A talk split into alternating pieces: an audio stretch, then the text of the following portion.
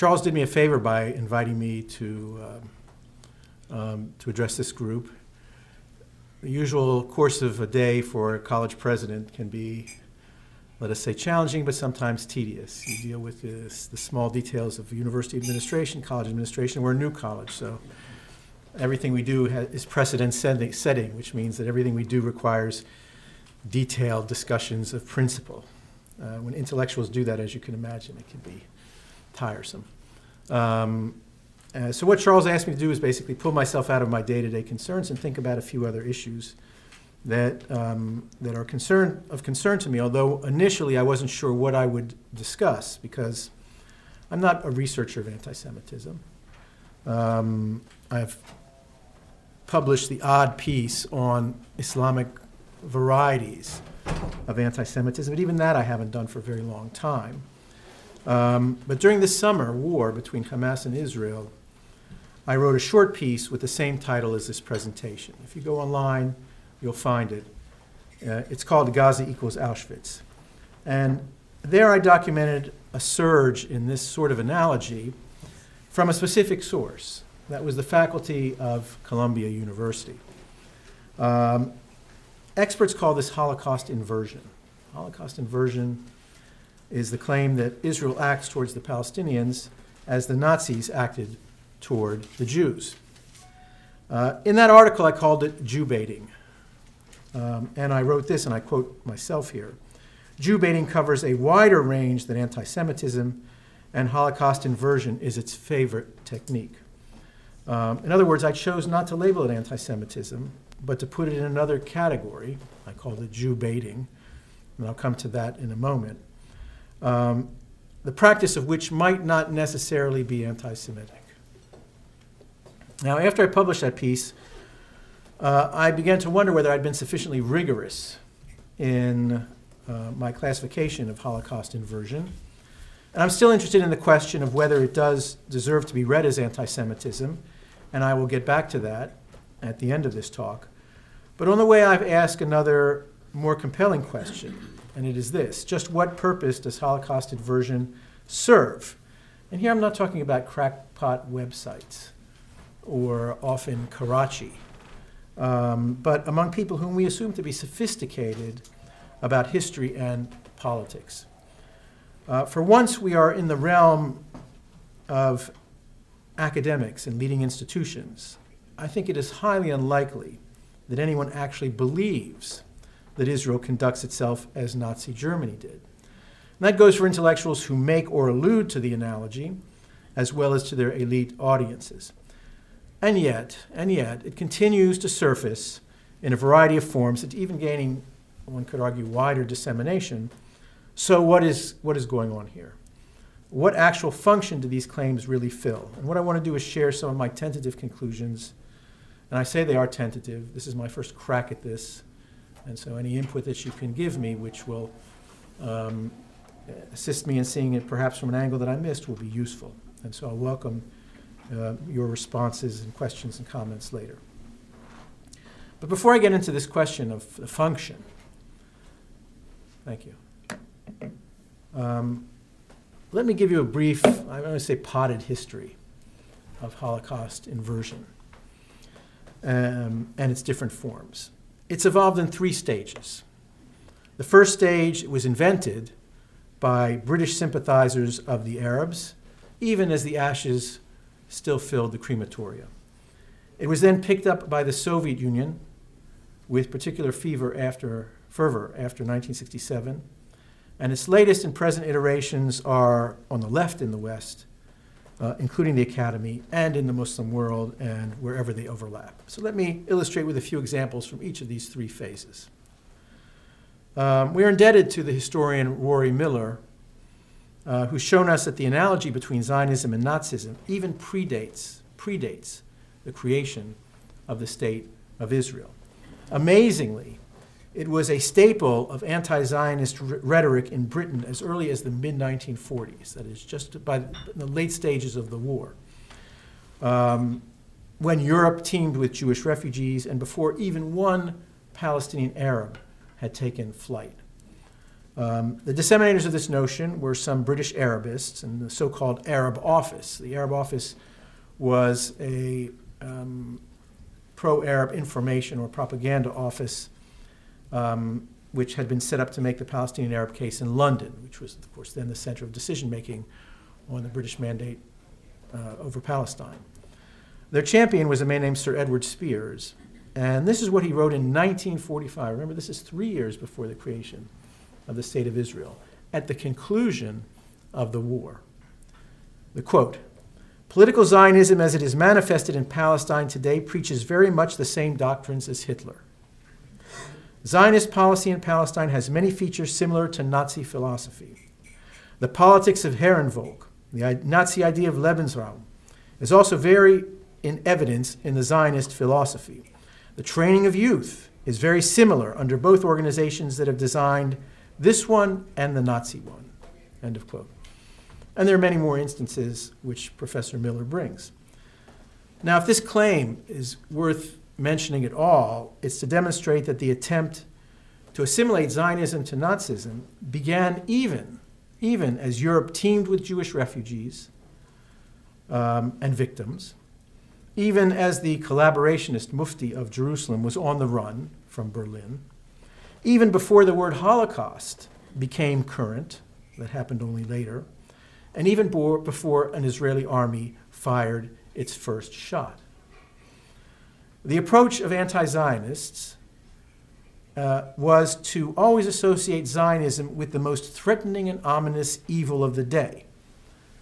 Now, there's a paradox here. Um, at the very moment that the British Arabists were warning that a Jewish state would behave in a Nazi manner, the American Arabists, people in the State Department, were warning that it would behave in a communist one because they thought, well, this Zionist movement is socialist and had affiliations with the Soviet Union and might turn into a Soviet bridgehead in the Middle East. So the most threatening and ominous evil looked very different from Washington. Um, uh, but one way or another, there's no evidence that either projection, Israel would behave in a Nazi way or a communist way, had any impact on policy uh, in London or Washington. Now, the most famous case of a British supporter of the Arab cause propounding the equivalence of Nazism and Zionism was the big think historian Arnold Toynbee, um, who was a cult figure in the English speaking world. Some of you are probably too young to have read him, but you go back and you'll find his picture on the cover of Time magazine way back in the 50s, uh, when wise men from Europe were considered to be um, um, oracles. Um, and Toynbee took his place with the publication of his famous study of history in many volumes. Um, he was also known for his far fetched analogies. Um, Toynbee once called the contemporary Israeli, and I quote him, a Janus figure, part American farmer technician, part Nazi uh, Sicarius. A Sicarius is an assassin. Um, he also accused Israel of, quote, inflicting on an innocent, weaker neighbor, the Arabs, Palestinian Arabs, the very sufferings, the very sufferings that the original victim the Jews, had experienced at his stronger neighbor's hands, at the hands of the Nazis. Uh, Toynbee outdid even himself when he wrote this sentence in volume 8 of his uh, study of history. And I quote him, and listen carefully. On the day of judgment, the gravest crime standing to the German National Socialists, the Nazis, to their account, might be not that they had exterminated a majority of the Western Jews, but that they had caused the surviving remnant of Jewry to stumble. Right, the stumble, of course, being Zionism and the creation of Israel, which is here cast as a more criminal venture even than the Nazi extermination itself. Needless to say, Toynbee did not go unanswered, um, and um, uh, this caused quite a bit of back and forth at the time. But the really big boost to the equation of Zionism with Nazism came uh, in the Soviet Union and began in the 1950s. It was Soviet propaganda that first began to equate the Star of David with the swastika uh, in cartoons. It was in the Soviet Union that books were published alleging Zionist Nazi collaboration. And after 1967, it was the Soviets who turned up the volume to high on the Zionist equals Nazi amplifier. Here are just a couple of the most noteworthy examples. The Soviet premier Alexei Kosygin at the United Nations in June 1967 that is, right on the heels of the Six Day War. The Israeli occupation was days old. Um, quote, what is going on in areas occupied by the Israeli troops brings to mind the heinous crimes perpetrated by the fascists during World War II. In the same way as Hitler's Germany used to appoint Gauleiters to the occupied regions, the Israeli government is establishing an occupation administration on the seized territories and appointing its military governors there. And here is Party Secretary General Leonid Brezhnev uh, the following month in Moscow. Quote, in the atrocities against the peaceful Arab populations, it seems the Israelis try to copy the crimes of the Nazi invaders. The aggressors conduct themselves like the worst bandits and commit atrocities in the Hitlerite style. End of quote. Um, now, it would be the Soviet example, I think, that the Arab propagandists would emulate, um, at first very hesitantly, because uh, Nazism didn't have the same range of negative associations in the Arab world as Zionism had.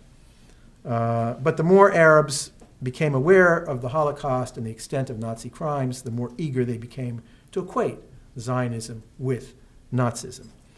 Um, and this would spread still further into the Muslim world at large. And there are a number of, there are two examples of Nasser himself saying that the Zionist crimes exceeded those of the Nazis.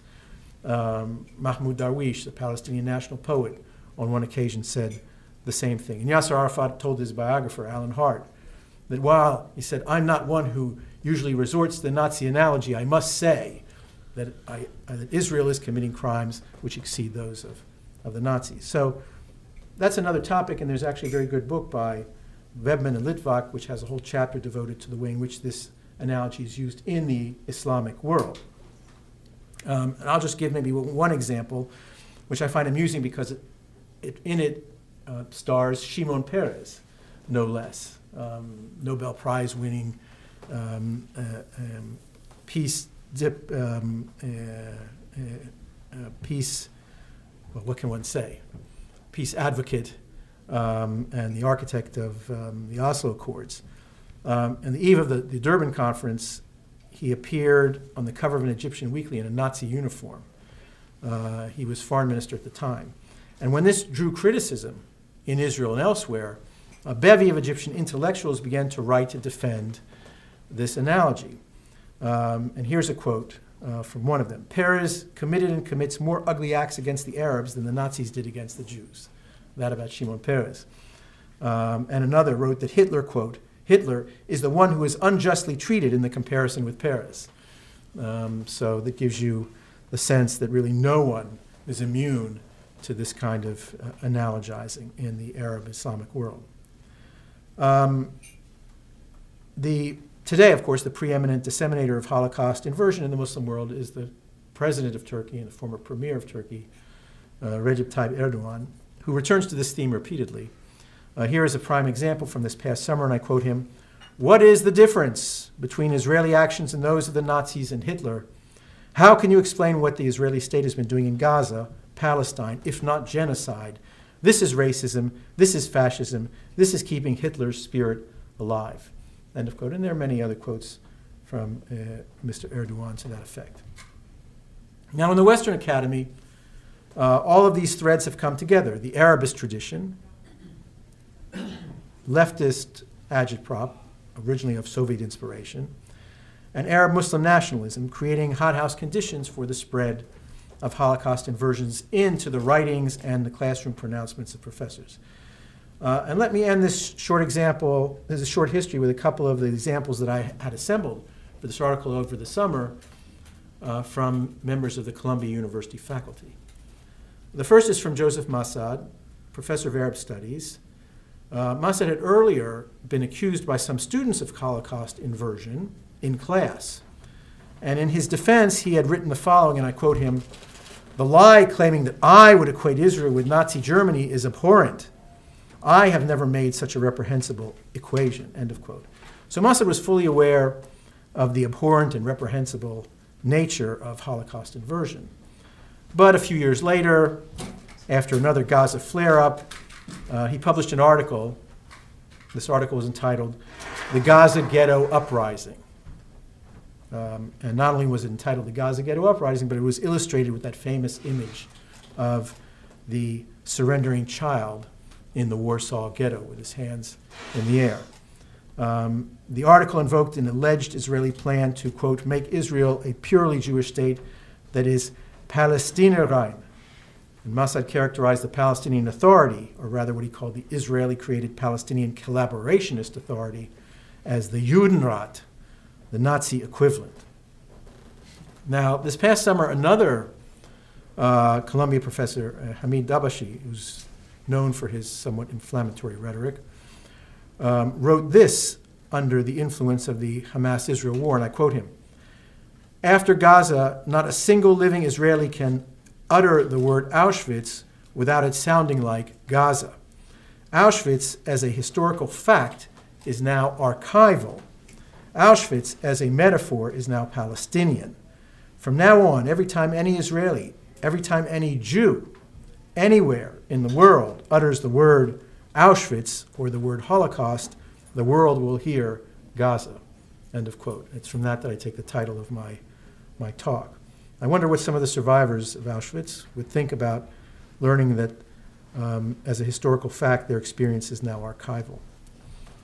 Uh, now, notice how this kind of academic Holocaust inversion has evolved. It's a bit more elusive, it's a bit more elusive, um, and it's also theoretical. Go back to the original article, and you'll see many references to Adorno. Uh, we are in the world of metaphors.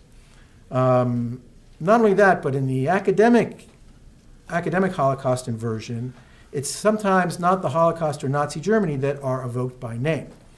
There's a species of this that uh, accuses Israel of genocide, or some variant of it, such as slow motion genocide. You say, why slow motion genocide?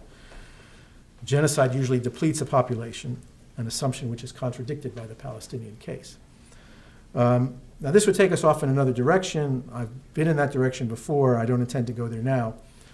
Uh, but while genocide is obviously a comparative concept, which is not limited to the Holocaust, sometimes the context of the claim about genocide does refer directly to it and is a kind of Holocaust inversion. So, in sum, uh, the point of Holocaust inversion remains steady. Israel acts towards the Palestinians as the Nazis acted towards the Jews, albeit or perhaps on a different scale. Uh, and here it may be useful, just as a, an aside, uh, to point to an offshoot on the Israeli left um, of this, which was inspired originally by the philosopher Yeshayahu Leibowitz. Maybe some of you know that uh, uh, once called the Israeli judges who authorized what's called moderate physical force uh, on Palestinian de- detainees, he called them Judeo Nazis. Um, and it caused quite a stir at the time.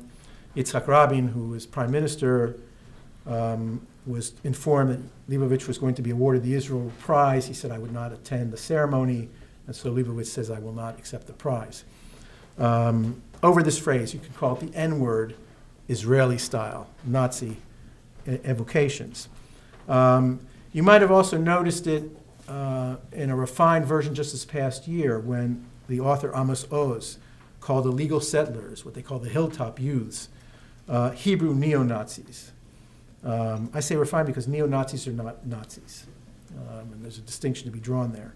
It's also something that um, Nazis call themselves Nazis. People call neo Nazis that. They don't necessarily call themselves that. Um, now we can add the former Shin Bet head, the late Avraham Shalom. If you saw the film The Gatekeepers, any of you see it? Um, he made a statement there, and I quote him It's a brutal, brutal occupation force similar to the Germans in World War II, similar but not identical, end of quote. Yeah, Shalom, who himself had been born in Vienna, I think, um, was, a, was a left activist in his later years and a major sponsor of the so called Geneva Initiative. Um, some of this sounds like an echo of Toynbee, um, but Leibowitz or Oz or Shalom uh, still come from within the Zionist frame of reference and they warrant uh, a different analysis. And by the way, anytime that someone uses this in the Israeli framework, it usually ends badly for them. Uh, there's a strong reaction against it. It's done in a provocative way in order to capture a headline. Uh, but um, it, uh, uh, but the, the, the, pushback, in the case of Amos Oz, it was quite dramatic actually, um, usually um, um uh, suggests that, uh, that it's a mistake to do it. Um, and what happens, of course, though, is that when this when such statements are made, um, um, they are seized upon outside Israel as validating Holocaust inversion. Um, Michael Oren, um, who had been Israeli ambassador to Washington, uh, described the effect of what uh, Shalom had said. I quote Michael, he said, uh, he said, I appear on a campus and a student gets up and says to me, You're speaking of your desire for peace, but your former FBI head is comparing you to a Nazi state. What are your comments on that? And I mean, it's uh, uh, obviously not the, the kind of question that, um, that a, um, an ambassador would expect to deal with, especially coming from someone who had been uh, entrusted with the security of the state of Israel. Now, there's no doubt that Holocaust inversion today fulfills some of the same functions that it always did. It is a strategy to delegitimize Israel, while perhaps, depending on the context, simultaneously diminishing the Holocaust. Uh, the historian Deborah Lipstadt has said that Holocaust inversion, about Holocaust inversion that it, and I quote her, elevates by a factor of a zillion any wrongdoings Israel might have done, and lessens by a factor of a zillion what the Germans did. Um, the, um, but it must be admitted, too, that the fact that Israel invokes the Holocaust to justify its existence, sometimes to justify its actions and policies, creates also a powerful incentive among its enemies either, and critics, either to diminish the Holocaust, sometimes to deny the Holocaust, or, when that seems either impossible or immoral, uh, to claim that Israel is replicating on some scale the Holocaust in its treatment of the Palestinians. The question I ask myself is this Does it actually work? Um, on the face of it, Holocaust inversion is a trap.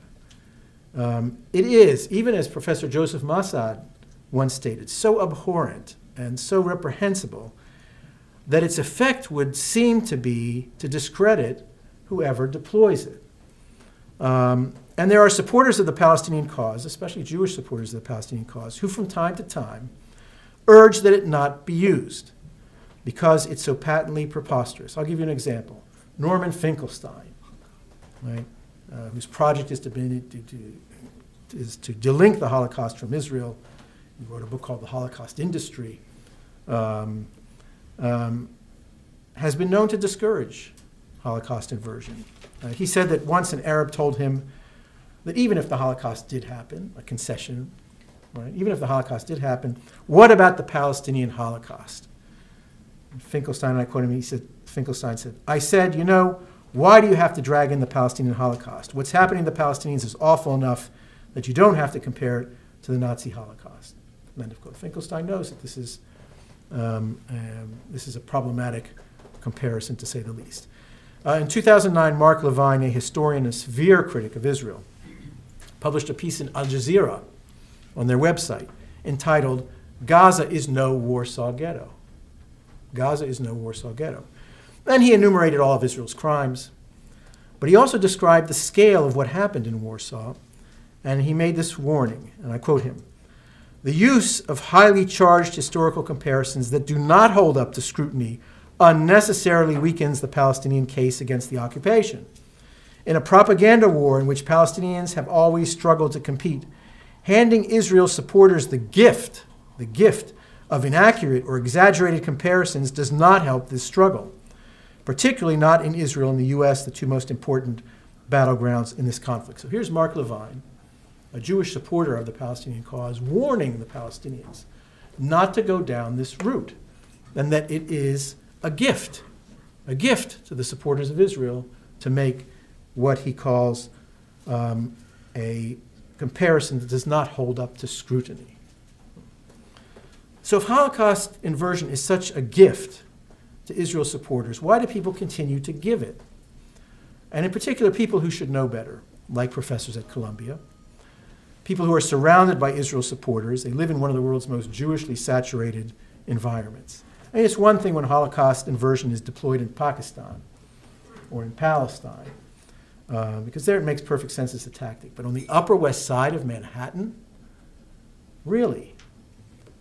Um, I'm going to propose two explanations for what might otherwise seem inexplicable.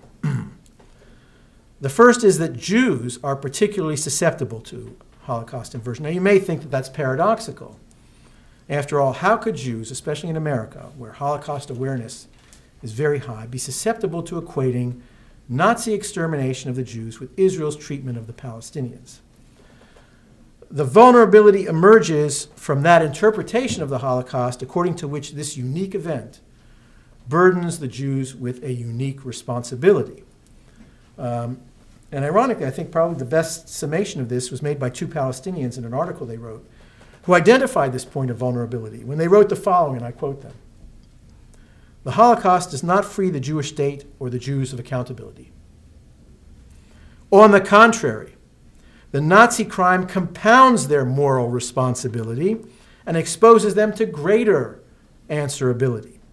They are the ones who have escaped the ugliest crime in history, and now they're perpetrating reprehensible deeds against another people. So, this, this is a fascinating idea that the Holocaust compounds the Jews' moral responsibility. Not only were they victims of the Holocaust, but now they bear a special responsibility, a special burden on account of it. Um, that idea was not invented by anti Semites, it was invented by Jews who concluded that the Holocaust, itself a unique event, obligates Jews uniquely, uniquely to stand in the first line against injustice that in any way resembles the Holocaust in any of its many phases. And it's this concept, uh, and one might go so far as to call it a conceit, because it presumes the Jews are gifted with some higher moral sensibility. It's this concept that makes some Jews especially vulnerable to the claims of Holocaust inverters, and it's why Holocaust inversion is often directed precisely at them. Um, and it's why I instinctively classified it as Jew baiting. Um, it's a tactic which is not directed against the, towards the widest possible audience, but specifically towards Jews, in order to provoke a response from Jews, uh, because to everyone else it sounds totally preposterous. Let me give two examples of the vulnerability of two fervently Zionist Jews to Holocaust inversion. The first is the case of Jacobo Timmerman, who was an Argentine Jewish dissident in the dark days of the so called Dirty War. He went off to prison. Israeli diplomacy finally got him freed, and he came to Israel as an immigrant. Um, and in 1982, he reported on the Israel, Israeli invasion of Lebanon. He wrote a book which was highly critical of it. I forget the title. I think it was called The Long War or something. Anyone remember? Um, now, needless to say, you know, the Holocaust inverters had a field day with Ariel Sharon's march toward Beirut. Uh, and Timerman seemed at first to see through them. Here's a passage that Timerman wrote, Harvard is mentioned in it, um, um, which appeared in that book. The Harvard, Princeton, and Columbia professors who went along with the PLO for years, were they allies or accomplices? To speak of a Palestinian genocide or of a Palestinian Holocaust, to compare Beirut with Stalingrad or with the Warsaw Ghetto will move no one and will only serve to feed their egos and settle accounts with other academics in whom these images can arouse guilt feelings. Jews know what genocide is a Holocaust, a Nazi. End of quote. Um, so that was a very straightforward repudiation of the Holocaust inverters in American academia. It's interesting that this is 1982. The same themes are returning over 30 years later. Um, he's saying Jews know what genocide is when they see it. They know what Nazism is when they see it. And they won't be fooled and they won't be cajoled. Um, and yet, elsewhere, in the same book, Timerman showed his own vulnerability precisely to the tactic used by Holocaust inverters when they pinpoint some supposed similarity between Israeli and Nazi conduct in order to neutralize the Holocaust as a point of Israeli reference. And here is the quote. This is about Lebanon 1982. From now on, our tragedy will be inseparable from that of the Palestinians. Sounds like what Hamid Dabashir said earlier, right? Whenever someone says Auschwitz, people will hear Gaza. Inseparable. Our tragedy is inseparable from that of the Palestinians. Perhaps some of us will try to sidestep is the Israeli moral collapse by resorting to statistics and comparing Auschwitz to Beirut. In other words, so many more died in Auschwitz than in Beirut, etc. It will be in vain, he says. The victims of Auschwitz would never have bombed Beirut. Our moral collapse cannot be diluted by statistics. End of quote. Now, this dismissive reference to statistics, right, deeply discounts one of the core characteristics of the Holocaust, which is its scale and scope. Remember that a key element, by the way, in Holocaust denial is to say that not so many Jews were killed, that the Jews exaggerated the numbers. Right? And once this is done, the door is wide open precisely to the kind of Holocaust inversion that Timerman himself so abhors. For then any Palestinian suffering, regardless of its degree or the scale, becomes a similarity that places Israel in the dock with Nazism. I'll give you another more recent example, which I think perfectly demonstrates both the knowledge that Holocaust inversion is perverse, yet manages to leave open the door to it. It appears in Ari Shavit's new book, My Promised Land, which I'm sure many of you have read. Uh, more particularly in a, in a chapter that is really a recycled article from 1991, in which Shavit tells of his duty as a guard at a detention center in Gaza. This is before Israel evacuated Gaza. And there he manages to conjure up an analogy between this detention camp, um, which was probably no worse than Guantanamo and undoubtedly better than Abu Ghraib, between this camp and a Nazi extermination camp. Um, let me read you the quote from Mr. Shavit. Although unjust and unfounded, the haunting analogy is pervasive. And I, who have always abhorred the analogy, who have always argued bitterly with anyone who so much as hinted at it, can no longer stop myself. The associations are too strong. Like a believer whose faith is wavering, I go over the long list of counterarguments. All the well known differences, most obvious. There are no crematoria here. Also, uh, and, in the, uh, uh and in the Europe of the 1930s, there was no existential conflict between two peoples. Germany, with its racist doctrine, was organized evil. The Germans were in no real danger whatsoever. But then I realized that the problem is not in the similarity. No one can seriously think there is any real similarity. The problem is that there isn't enough lack of similarity. The lack of similarity is not strong enough to silence once and for all the evil echoes. It's a very curious passage. Um, um, there is no real similarity, and yet there isn't enough lack of similarity. I leave you to unravel the threads in that. Um, there isn't enough lack of similarity. This is exactly the opening that Holocaust inverters seek to enter. And that brings me to my key point.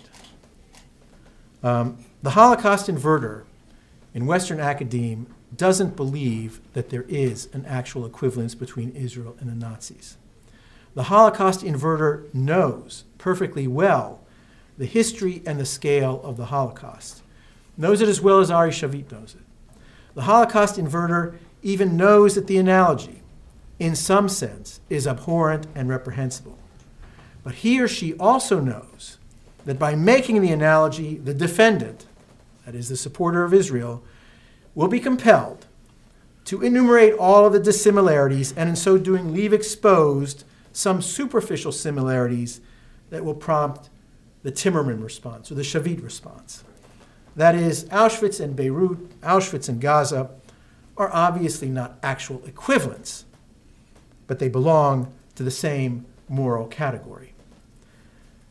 This is precisely the objective of Holocaust inversion, and Jews are the perfect target for it because who, if not Jews, have the duty to sound the alarm when any form of injustice or cruelty has the potential to culminate in a Holocaust. In the same way, Palestinian propagandists who speak of a Palestinian Holocaust, Palestinian Holocaust, they don't claim that the Nakba, right, 1948, approximates the Holocaust in any historical sense, but their project is to find or allege small scale similarities. Right? A massacre in Lydda, a forced labor camp at Ijlin, a hidden mass grave in Jaffa, all with the purpose of establishing the Palestinians as victims on an equal plane. Um, the second reason Holocaust inversion persists, despite its supposedly self defeating excess, is that it makes lesser but still preposterous analogies sound more reasonable. Uh, so Israel is not Nazi, but it is fascist. So it isn't guilty of genocide, but it commits massacres and mass killings. Gaza isn't a concentration camp or the Warsaw Ghetto, but it's the world's largest outdoor prison camp. And Israel isn't Nazi Germany, but it is apartheid South Africa.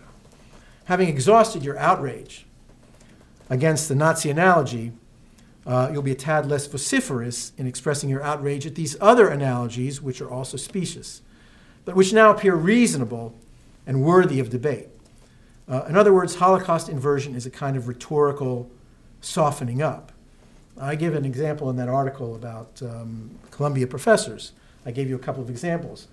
And then along comes the moderate uh, Palestinian professor who says, well, actually, it was really like the fire bombings of the Germans and the Japanese in World War II. In other words, it's not the Nazis, it's just the fire bombings, which is also a totally specious claim, the indiscriminate firebombing of, of, um, of Hamburg or Dresden.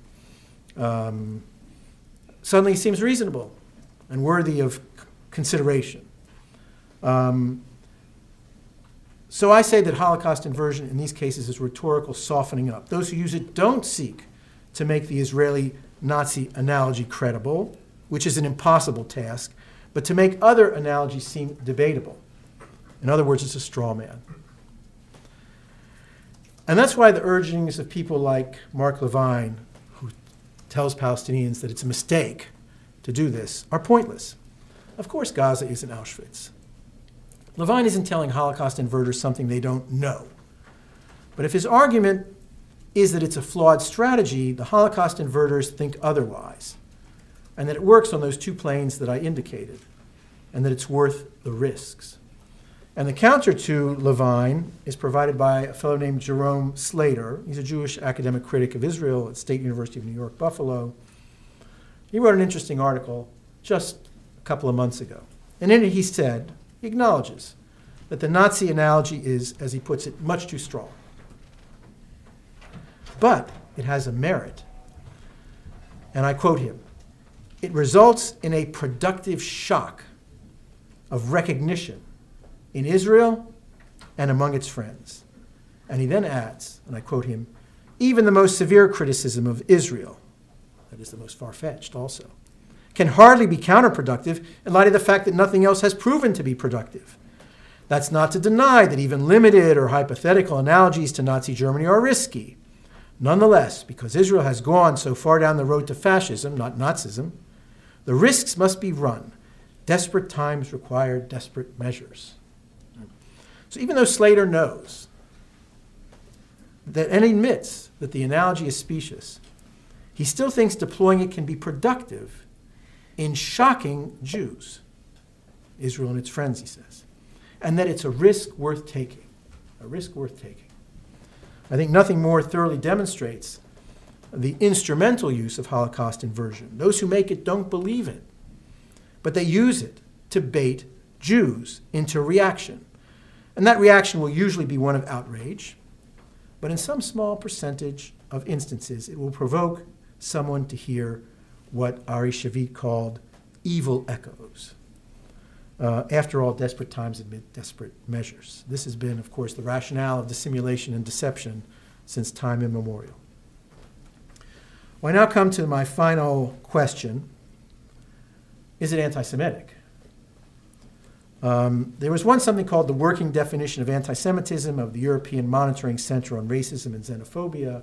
It was considered to be a point of reference for all those interested in definitions. I think it's no longer current, is that correct? Right. Well, basically, they no longer make a definition.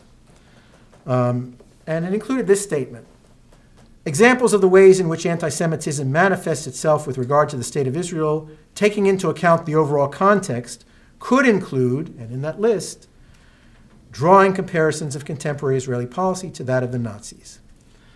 Now, the key caveat here is in the, the overall context, right? which I presume to mean that there must be some other less equivocal evidence of anti Semitism in the rhetorical package in which the comparison appears. Um, that, I would argue, is certainly the case when Holocaust inversion surfaces in the Arab and Muslim world, uh, often in a setting which is saturated with anti Semitic tropes about world Jewry's control of um, the media and um, um, the Israel lobby's grip on Washington and so forth. There it is clearly an anti Semitic context. But Holocaust inversion is often deployed, sometimes even by Jews and Israelis, as a tactic It's a despicable tactic because it plays on the vulnerabilities of Jews, on their unresolved ambivalence about having power in the world, on their propensity for moral self-flagellation. That doesn't make it that doesn't make Holocaust inversion anti-Semitic ipso facto. It just makes it exploitative. Um, and by the way, I should add that if you isolate this analogy and say this one um, in a certain context uh, is anti-Semitic, and you forget to say that other analogies, such as South African analogy, the apartheid analogy, is also in certain overall contexts anti-Semitic, then um, then it's a serious omission, and that definition did omit, omit the other uh, other problematic analogies. But if it is a form of exploitation, then how should it be combated? Uh, I've been descriptive so far, not prescriptive. Um, if it is true that people of basic intelligence and honesty just don't believe it, and it's usually put forward by people who don't believe it, um, refuting it by demonstrating that Israel isn't Nazi Germany would be unnecessary and self abasing. And you notice I haven't wasted any time in this lecture refuting the claim itself. Um, in these instances, the analogy is probably best ignored because the whole purpose is precisely to provoke a discussion around a point of departure, which is an absurd premise. Um, so that would be one strategy. I do think that another prescription might be to remove Nazi analogies altogether from currency in regard to Israel. Um, Elie Wiesel has, for example, called comparisons of Nazi Germany with Iran unacceptable. Um, and I quote him Iran is a danger, but to claim that it is creating a second Auschwitz, I compare nothing to the Holocaust. Nothing to the Holocaust. If the Holocaust is indeed a unique event in human history, and if Nazi Germany is unparalleled as a nexus of absolute evil, then promiscuously invoking uh, both of them to make some political point in the present uh, should be rejected, I think, across the board.